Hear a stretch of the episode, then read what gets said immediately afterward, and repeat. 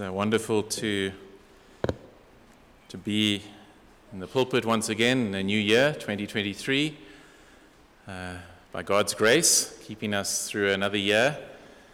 And just for today and next Sunday, just a short series, topical series on the, the ethos or the mission and some of the practices of our church, of Heritage Baptist Church. Many of these things are not unique to heritage, but uh, we just thought it's wise, and it's something that we do fairly regularly every sort of few years. Uh, I have a series at the beginning of the year just to reiterate uh, what we believe, what we're about, what are some of our distinctives. Uh, because by God's grace, new people are being added every year, and uh, several, you know, many people have joined o- over the last sort of three or four years. And it's good for all of us to be reminded of what we believe, especially at the beginning of the year.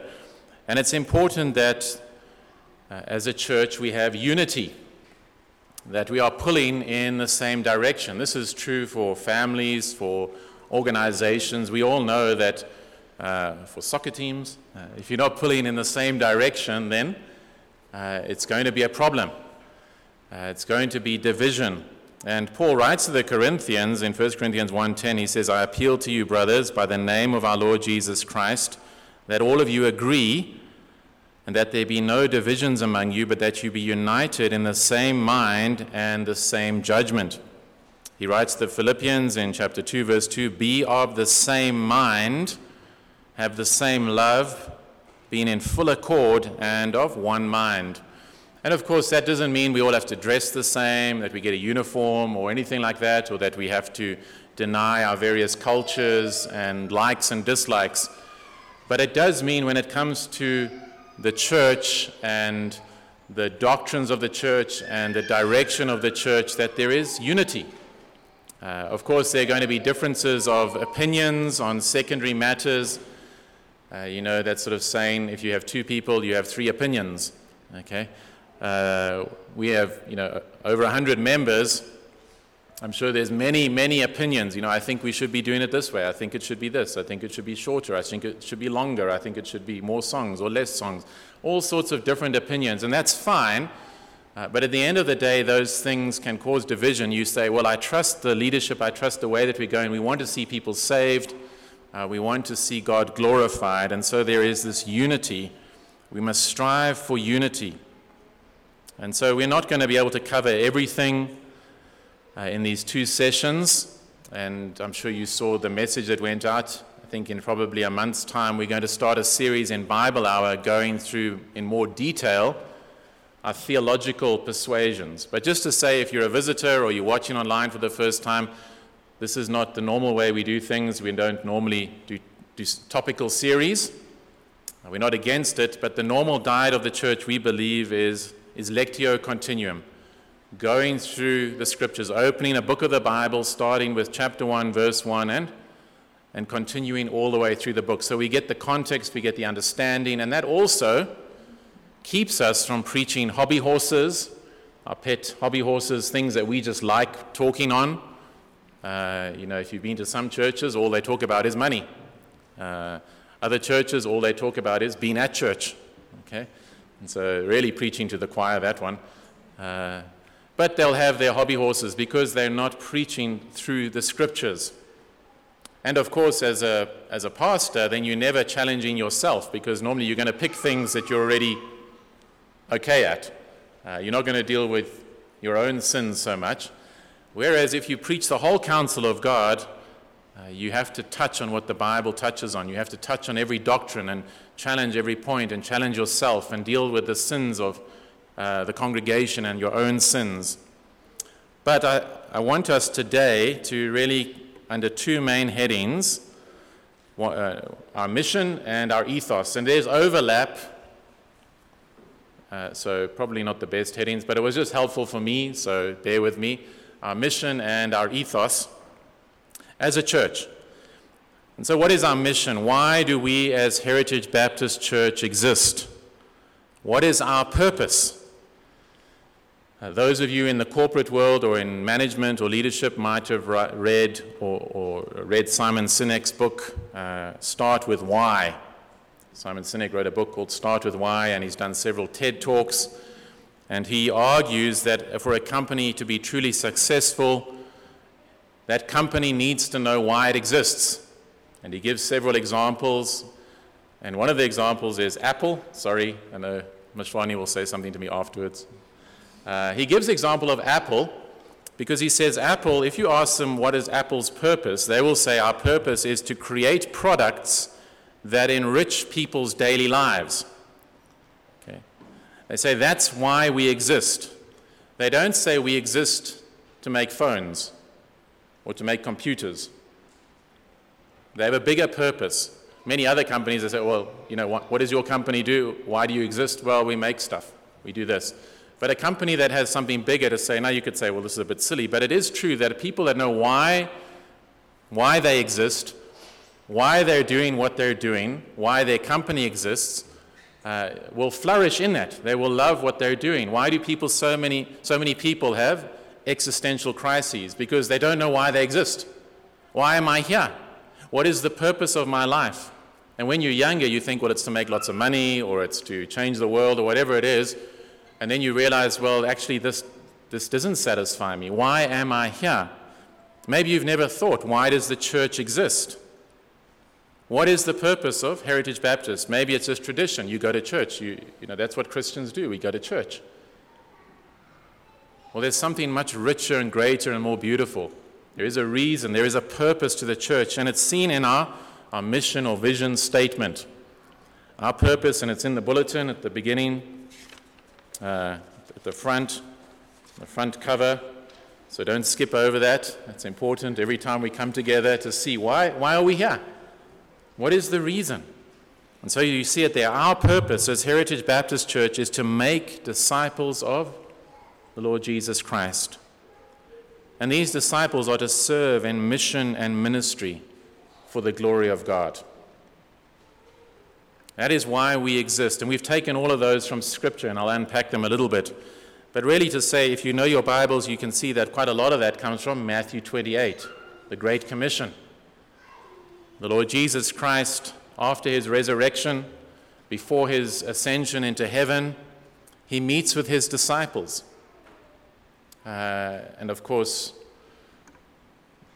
you can be sure that these are very important words. The last thing that Jesus says to his church before he ascends into heaven. This is what he wants the apostles to know as they head out into the world at this, the commencement of the New Testament church, as they begin this ministry. This is what he wants them to know. And he says to them in Matthew 28 18, and uh, I was excited about doing these series because uh, many of my own life verses I get to talk about. Uh, so uh, these are life verses for me. Why do I get up in the morning? Why do I exist? Why do I? What is my purpose for being in ministry? Well, here it is. Jesus says, All authority in heaven and on earth has been given to him. Jesus Christ is in charge. All authority in heaven and on earth has been given to him. And now he says to his disciples, and by implication us, Go therefore and make disciples of all nations.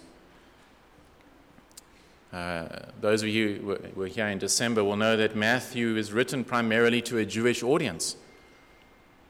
The nations were seen as, as dirty, ungodly. They're not the people of God. And here, Jesus, in this book, to, primarily to a Jewish audience, says, Go and make disciples of all nations and it's always a great blessing to be up here and see people from all different nations. A wonderful visual picture of this command make disciples of all nations, baptizing them in the name of the Father and of the Son and of the Holy Spirit, teaching them to observe all that I have commanded you. And then this wonderful promise, because this is a difficult calling, there's a high calling for all of us. There will be times when you want to give up, uh, when you are irritated with people in church, you've been rejected too many times evangelizing, maybe even hurt physically, and you think, is it worth it? Uh, what's the point? Well, here's the encouragement Jesus says, I am with you always, even to the end of the age. This age. It doesn't mean just to the end and then sorry.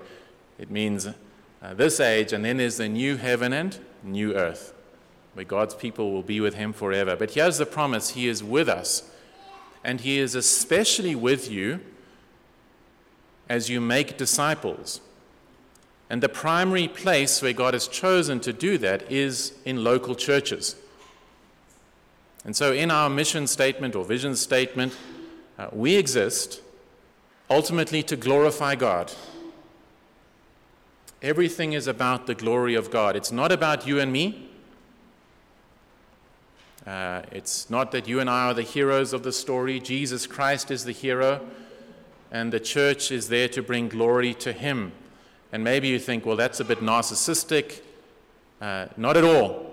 Uh, he is the one who is worthy of glory and honor. And the wonderful thing is, as we glorify Him, we are satisfied.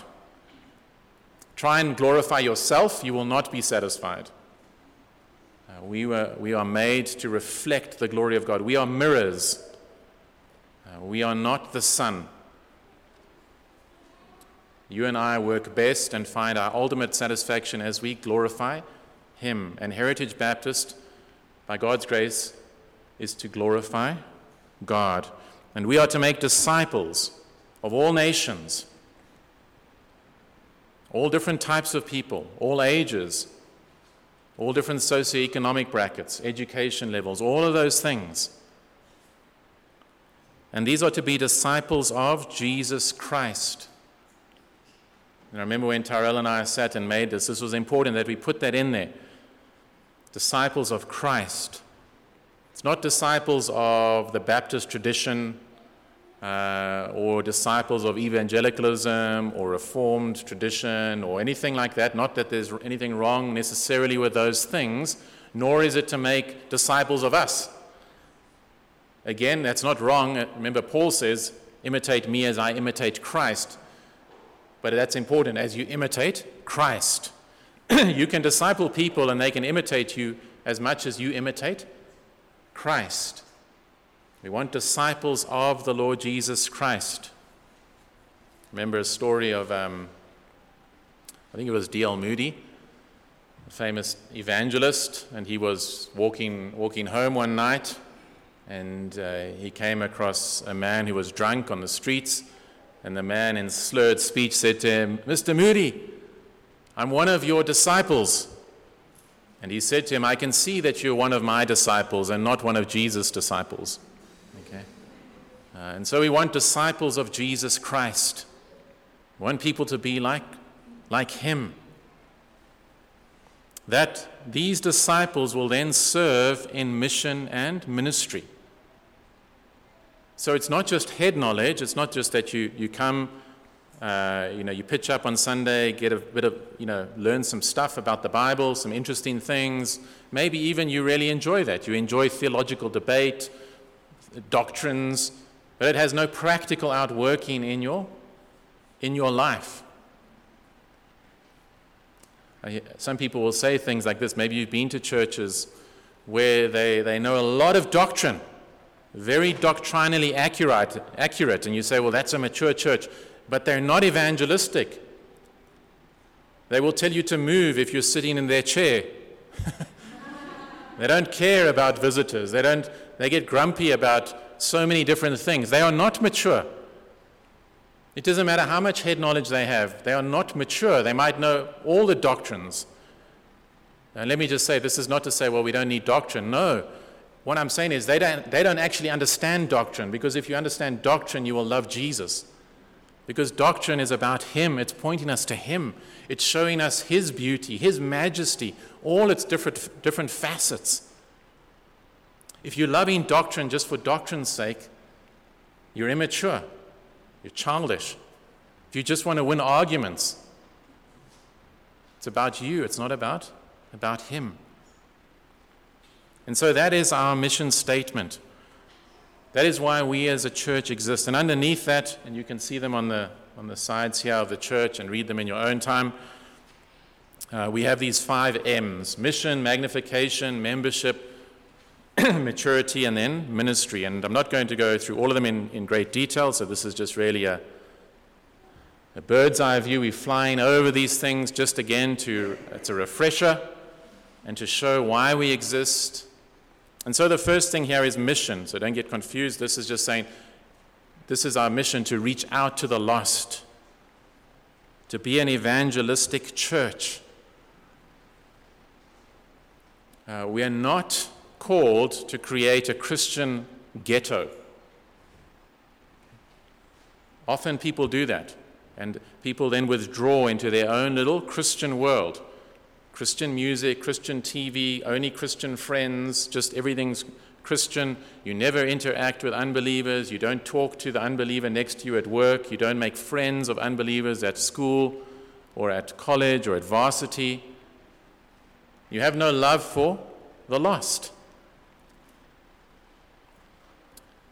So when Tyrell and I uh, planted Heritage in 2011, there was just a handful of us. We started in a, a home in, in, in, Parkhurst, and we had uh, chairs in the, someone in the passage. And then uh, we had like a, one of those keyboards plugged in somewhere in the kitchen, I think it was. Uh, and then by God's grace, we moved to the Scout Hall. And um, you, when, when the church was so small, when a visitor arrived, we pounced on him or her. Okay? it was clear we need to grow. We need to reach the lost. We need to show love to visitors. And God honored that, and the church grew, and people showed hospitality and all of those things. But then, as the church grows, it's easy to, to just talk to the same people every Sunday. You fall into your own little clique, your own niche, you don't look out for the stranger. You know what hospitality means? The Greek word is love for the stranger. Okay? The person who, who is newly arrived, and so to be on the lookout, to invite others. So maybe you, you're shy. We're, we're wired differently, so uh, it's easy to put people on a guilt trip. Some people are natural evangelists. And I even believe that there's, it's, it's a, proper gifting, that there are evangelists, that, that continues, and that God would raise up full time evangelists at Heritage. But some are, are, better at it. It's easier for them. They're, they're, they're like the Lord Jesus in, in John chapter 4, the woman at the well. They can just turn any conversation to Christ. And then others of us, it's, it's more difficult. But let me say to you, what you can do is at least invite people to church. Okay? Let, let Lelo offend them, okay? uh, let, the, let the person up here offend them, let, but or let, let the person up here share the gospel. You can do that. Uh, invite them, bring people in to hear the gospel. God has chosen the foolishness of preaching to save those that believe. I still believe that this is the primary way that God uses to save people. But all of us are on mission to one degree or another, reaching the lost. Another one of my theme verses, my life verses, 1 Corinthians 10:31. This is listen to the apostle Paul. So, whether you eat or drink or whatever you do, do all to the glory of God. No matter how mundane it is, eating and drinking, just having a glass of water. Whatever you do, do all to the glory of God. Give no offense to Jews or to Greeks or to the church of God. So Paul says, here's what you want to try and do is not offend anyone. Verse 33 Just as I try to please everyone in everything I do, not seeking my own advantage, but that of many, that they may be saved. Isn't this mind blowing. If think, think of modern Christianity. Think of, think of what Christians and even celebrity pastors put on Twitter and Facebook, and I ask you, does it fit this? It seems to me they're going out of their way trying to offend people. Trying to offend people on the left or on the right, or anyone who disagrees with them on anything. Paul says, My whole life I try not to offend people. And you know that Paul was not weak on the gospel. It's not that we compromise on truth. But his whole life was driven by this I want people to be saved, that they might be won to Christ, not won to your political party or your economic position, won to Christ. That was his life. And it should be true of all of God's people. This is the apostolic teaching. This is the most up to date teaching in Scripture. There is nothing more to come. This is how we are to live. And so change the way that you, you think as you go to work tomorrow, as you go to school. The second thing is to magnify, is magnification. So, mission, we reach out to people, bring them in. Magnification is really the Lord's Day service. We're going to uh, look at that next week. Okay, so uh, next week we're going to go through and, and, and show from Scripture why do we structure our service the way we do. Maybe you've never thought about it. You know, is it just we thought singing would be a nice thing. We put it in. Uh, we thought it would be good to pray. We just stuck it in there.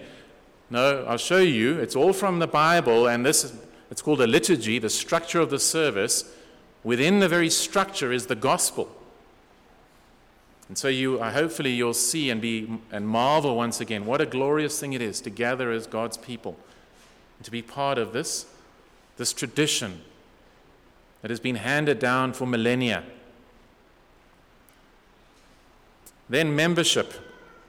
And so you see there, Jesus says, uh, go out, make disciples. And make disciples means evangelism and edification. Edification is an old English word, it just means to build people up. So those who are converted.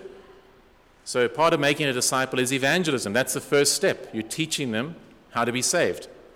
What must I do to be saved? You must repent and put your trust in Jesus Christ. And then it's a lifetime of growing in, in holiness.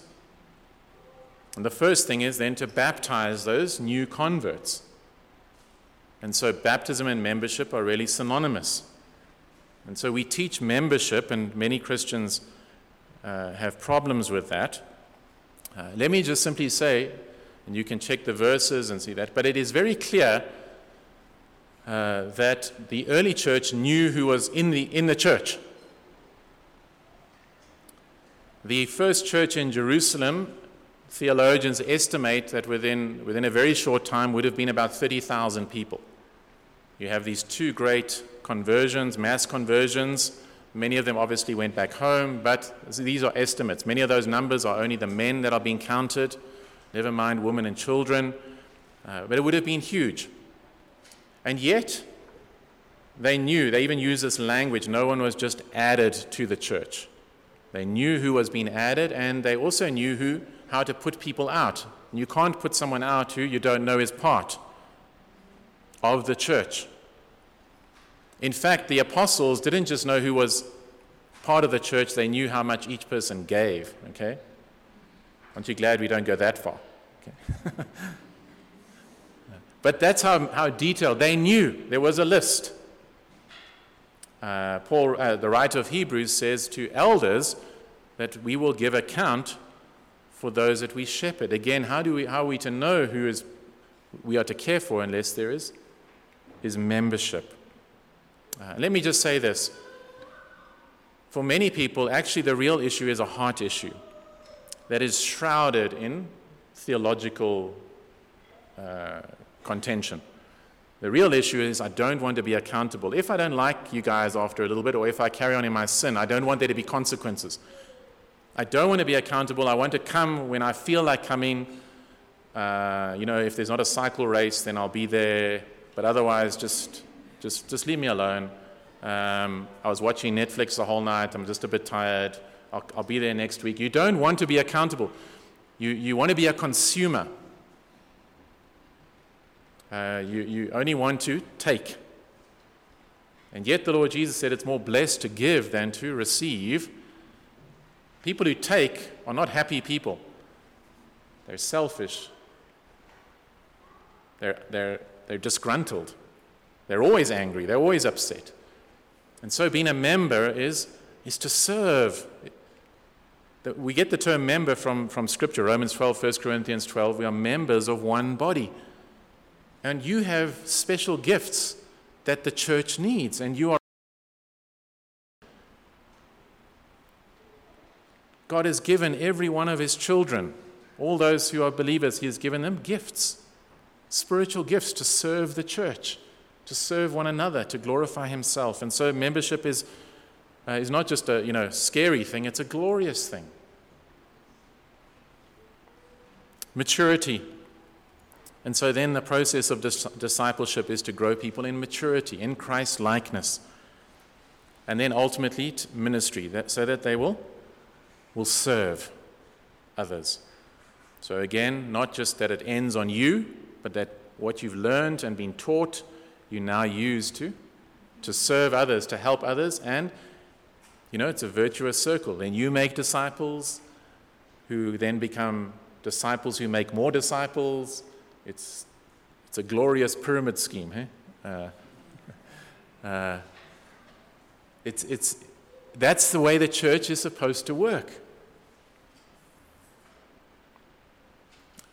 Ephesians 4, Paul says this. He says that God, the Lord Jesus Christ, gave the apostles, the prophets, the evangelists, the pastors, and teachers, he gave these, these, these gifts to the church so that to equip the saints for the work of ministry, for building up the body of Christ. So here's an important thing. Maybe some of you grew up in traditional churches where you would just pitch up on Sunday, but the pastor or the rector or the bishop or uh, whatever name, Dominie, would just do everything. That's not the biblical teaching. God has given pastor teachers to equip the saints to do the work of ministry. So that you, Paul says in Romans 15, you have enough knowledge and holiness to counsel one another. It's not that the pastors have to go around counseling everyone and sorting out every problem. The whole idea is, and he goes on here in Ephesians 4, is that the church ministers to itself in love.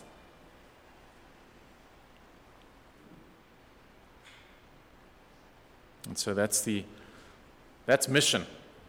Why we exist, to glorify God, to make disciples of the Lord Jesus Christ. And those disciples then are involved in ministry and mission, serving reaching out, using their gifts to build up the church. And then the second heading is ethos. As I said, a lot of overlap, um, but it just, it just was helpful for me. Okay? Uh, maybe you're saying, what is ethos? What does that mean? Well, it comes from, from one of the Greek philosophers, Aristotle. It's a Greek word.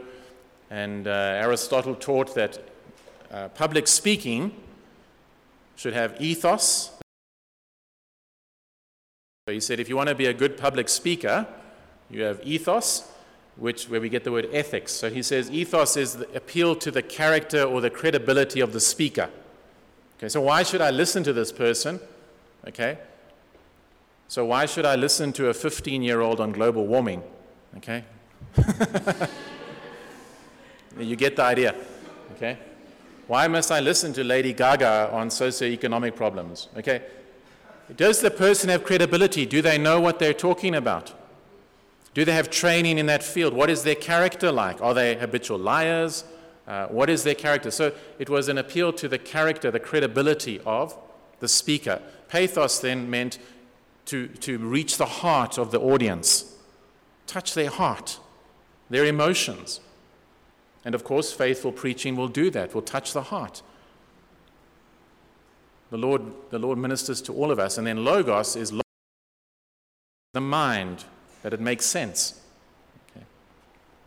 And then that is expanded then to organization. So the Cambridge Dictionary says an ethos is the set of moral beliefs, attitude, attitudes, habits that are characteristics of a person or group. So when it comes to ethos, uh, what is the, the, the character and the practices that we want to see at Heritage Baptist Church. Uh, there are many churches that we could say we all agree on this. We all agree on the same confession. We are a confessional church, and we did a series on that, and you can, you can go look at the Bible hour on that. We hold, we're not, that's why we're Heritage Baptist. We're not New Kids on the Block Baptist, okay? We're Heritage Baptist because we say that We, we're not inventing something, we're part of a tradition from the time of the apostles. We have a heritage all the way through. We're not trying to reinvent the wheel. Uh, we have a heritage. We hold to the confessions of the church. We are not so arrogant to say, you know, we're the first people to, to study the Bible and far more gifted and have studied the Bible and wrestled through many problems and come to these conclusions that are biblical. And so we hold to these, these things. Now, many churches can say we also hold to them, and yet you know that when you go to that church, there's something different. And I'd say that's ethos. There's an ethos that's different. As I mentioned earlier, some churches can be very confessional, very theological, and yet there's not much love, not much kindness, not much grace, no zeal for evangelism. And so, what are the, the, the, the characters that we are saying we, we really want to hold on to? And again, these are not all unique, but I thought it might be helpful to say what we are not first. So, what we are not, and then just, just as I said, we're just touching on a few things, many things that could be said. We do a long series on this. What we are not. We are not a student church. Okay? we, when we planted Heritage, we said we want to be here in the northern suburbs and be able to reach the universities, specifically WITS and UJ. But we were very clear we do not want to be a student church because we do not see that it's biblical to be a, a homogenous group. To say, well, we're, the, we're a student church, we're this type of church, we're a white middle class church, we're a black middle class church, we're this, we appeal to this recreational pursuit, whatever it is, because we feel that's contrary to the teaching of Scripture, where it is supposed to be multicultural, all different age groups, not homogenous. Now, I understand in some, some areas you, it's going to be homogenous. That's the only type of people that live in that area. God's grace, Johannesburg is not like that. Praise the Lord for that. It's full of diversity. Uh, and so the church should replicate that. And we should not just be catering to one age group or one socioeconomic group, whatever it is, because the Lord died to break down those barriers. Now, let me say this it's proven that homogenous churches, churches that just have one type of person, grow quicker. It makes sense, it's easier because you don't feel offended sometimes or, or left out because everyone's the same as you. You like the same music, you go to the same places, you watch the same movies. It's, it's easy. Uh, you, you don't really need to die to self. You don't need to really change too much because you, you're all the same.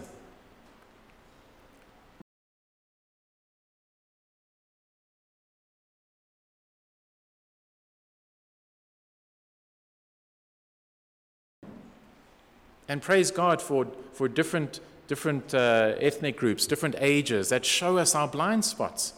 It's, you know, it's painful, but it's good for us. So we are not a student church, nor are we a family church. You know, a lot of people like to say that we're a family church. Now, if, if they mean we just love people, praise the Lord. But often what they mean is there is a priority on families.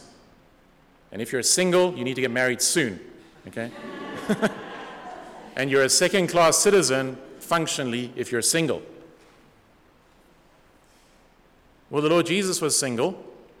Paul was single when he was doing his ministry, probably married earlier, but by the time he's called, he's single. Uh, we, don't, we don't say, well, if you're single, you're less than, at all. And if you think that, shame on you, repent of that, okay? Uh, we get to serve God in our different seasons and states of life.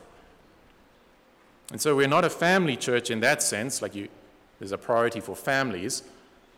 It's all of God's people, wherever you find yourself in life, whatever station, whatever situation, you belong to God and you are precious, and Jesus Christ died for you, and we're here to disciple you in that season of life. Whether the Lord calls you to singleness for your whole life, or calls you to marriage, whatever it is, there is not a, uh, you're more Christian, you're more holy if you are this status. Nor are we an independent Bible church, okay? We are in fraternal relationships with other churches.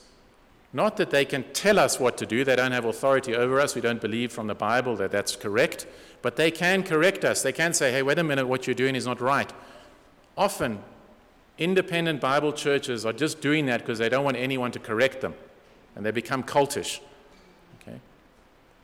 We are in relationship with other churches, and not just Baptist churches, just so you know. All different types of traditions, as long as they are gospel. It doesn't mean there's different levels. It doesn't mean we'll plant churches with them necessarily, all those things, but we are in fellowship with them. Nor is heritage a branch of your political party or ideological persuasions. We're not here to back you up in that as an arm of that.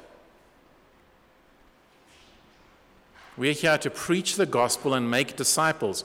We will teach what the Bible says on every topic uh, but you cannot co opt the church into your views. And the same with your social justice campaign. You cannot co opt this church into those things. Those things may be well and good, but the church is called to make disciples of all nations. You go out into the world and live a life of justice and care for people and look out for the weak and the poor. And we will do that in the church so that no one who belongs to heritage will ever go to, go to sleep hungry by God's grace. And if that is the case, speak to the deacons. But yeah, we are to call, we are to make disciples. Uh, God has reduced the, the calling of the church as an institution to make disciples who go out into the world as salt and light. Yes, Bring social justice, bring change, bring righteousness into the world. As you go out into the world as a mother, a father, a child, uh, a sibling, a CEO, a servant, whatever sphere, an artist, a sportsman, wh- wherever, you bring that change. But when the church starts to become distracted from its calling, I can show you over and over again through church history when, they, when the church becomes distracted to those other issues, they lose the gospel. And without the gospel, we're all going to hell. Doesn't matter how nice we make the world. We've lost the fundamental thing eternal life, knowing God. And so, those are some things that we are not. Okay? What we are, number one, we are Trinitarian. Okay? It's a correct view of who God is. God is Trinity. And so many Christians are weak on this doctrine. That's why they get taken out by Jehovah's Witnesses and other, other groups that try and deceive people. But we are Trinitarian. There is one God who exists as three persons, and each person is fully God, not lesser than the other. One God who exists as three persons, and each one is fully God, and we glorify all of them. And when I write my guidelines for those who do the prayers up here, I encourage them to be Trinitarian. That we pray to the triune God, that it is the Father who elects, it is the Son who redeems his people and the Spirit who applies that redemption to the elect. We praise God as he works in this world in different ways, and each member of the Trinity works differently as he works in the world. We should, we should acknowledge that and praise each member of the Trinity and worship the Godhead.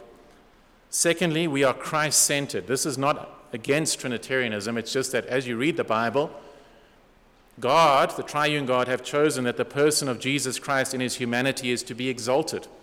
He is the one who died on the cross for us. Now, most churches will say they are Christ centered, but this is really a huge thing for us, especially in the preaching and teaching. That we bring our teaching and preaching to Christ. Otherwise, it's just moralistic. And you could hear the same teachings in a synagogue or a mosque. You could hear about being kind. You could hear about being good. You could hear about worshiping God. You could hear all of these things. But what is the difference? Jesus Christ, that He is God. Paul writes to the Corinthians in 2 Corinthians, and he says, All the promises, so all the Old Testament promises, everything that the Israelites were looking forward to, find their amen, their fulfillment in Jesus Christ. Christ is the center. Christ is the one who has been pointed to. Christ is the way that we are changed. 2 Corinthians 3:18 as we behold Jesus, we are changed from one degree of glory to another. So in every sermon by God's grace, I want you to see Christ. That you become a little bit more like him that he is the one who left the glories of heaven, that came and took upon himself frail humanity, took upon himself flesh, was humiliated, even though all he did was go around doing good, proclaiming the truth, not lying to people, not trying to start a cult or anything like that, telling people the truth in love, doing good works, never sinned in thought, word, or deed, and yet is taken and treated as the vilest sinner of all, stripped naked, spat upon, forsaken, betrayed by those who actually knew him. Isn't that insane? How wicked is that? If you knew the best person who's ever lived, who never bullied you, who never used you, only did good to you, and yet they forsook him. They left him.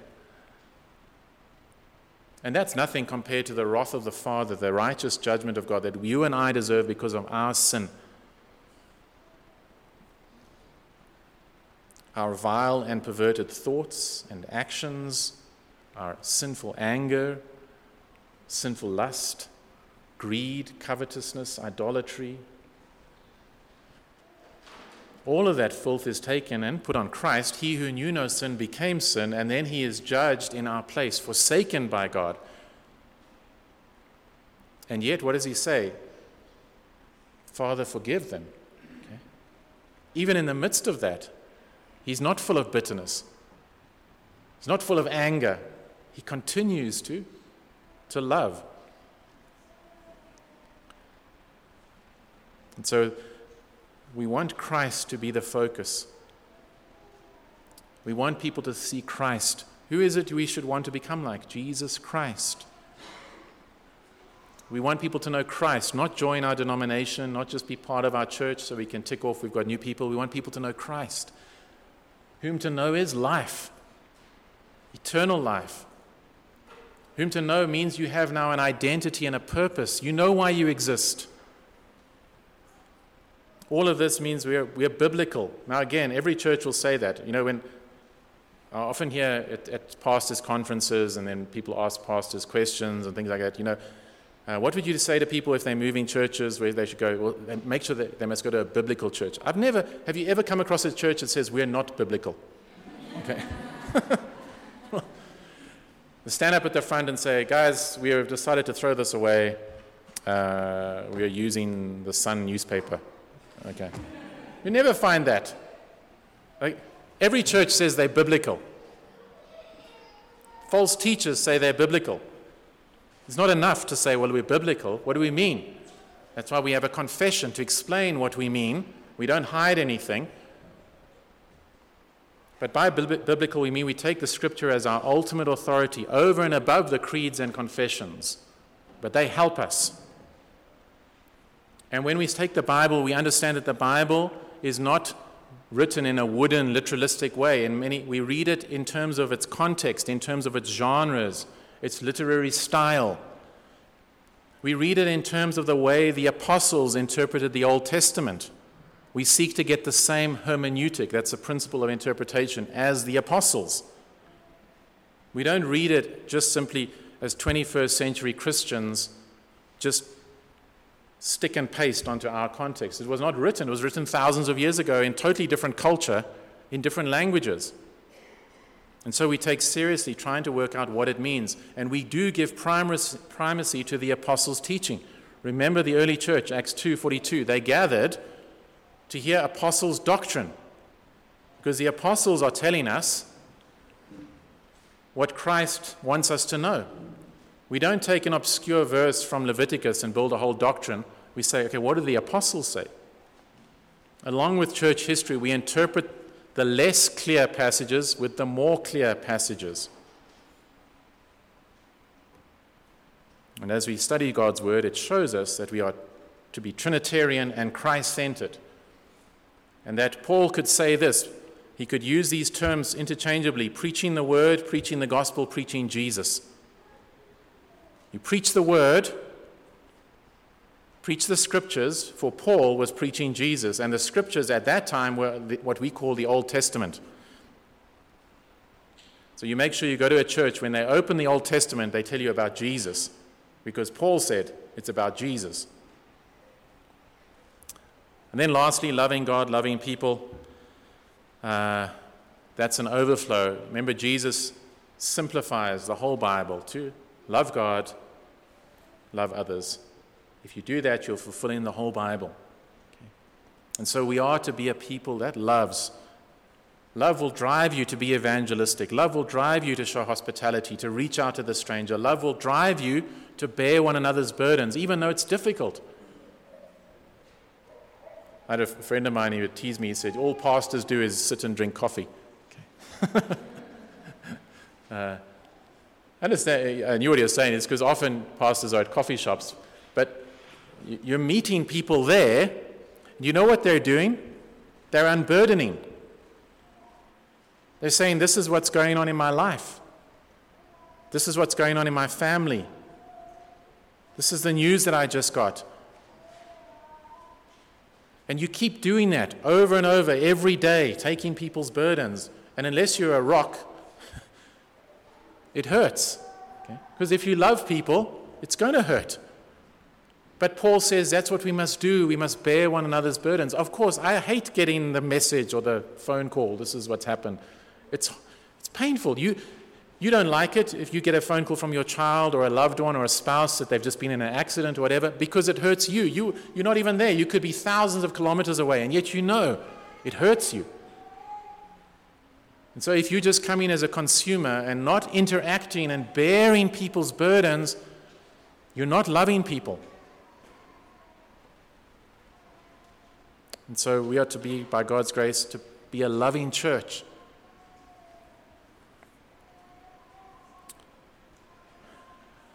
And so, as you do that, you're making disciples, you are building the church of God.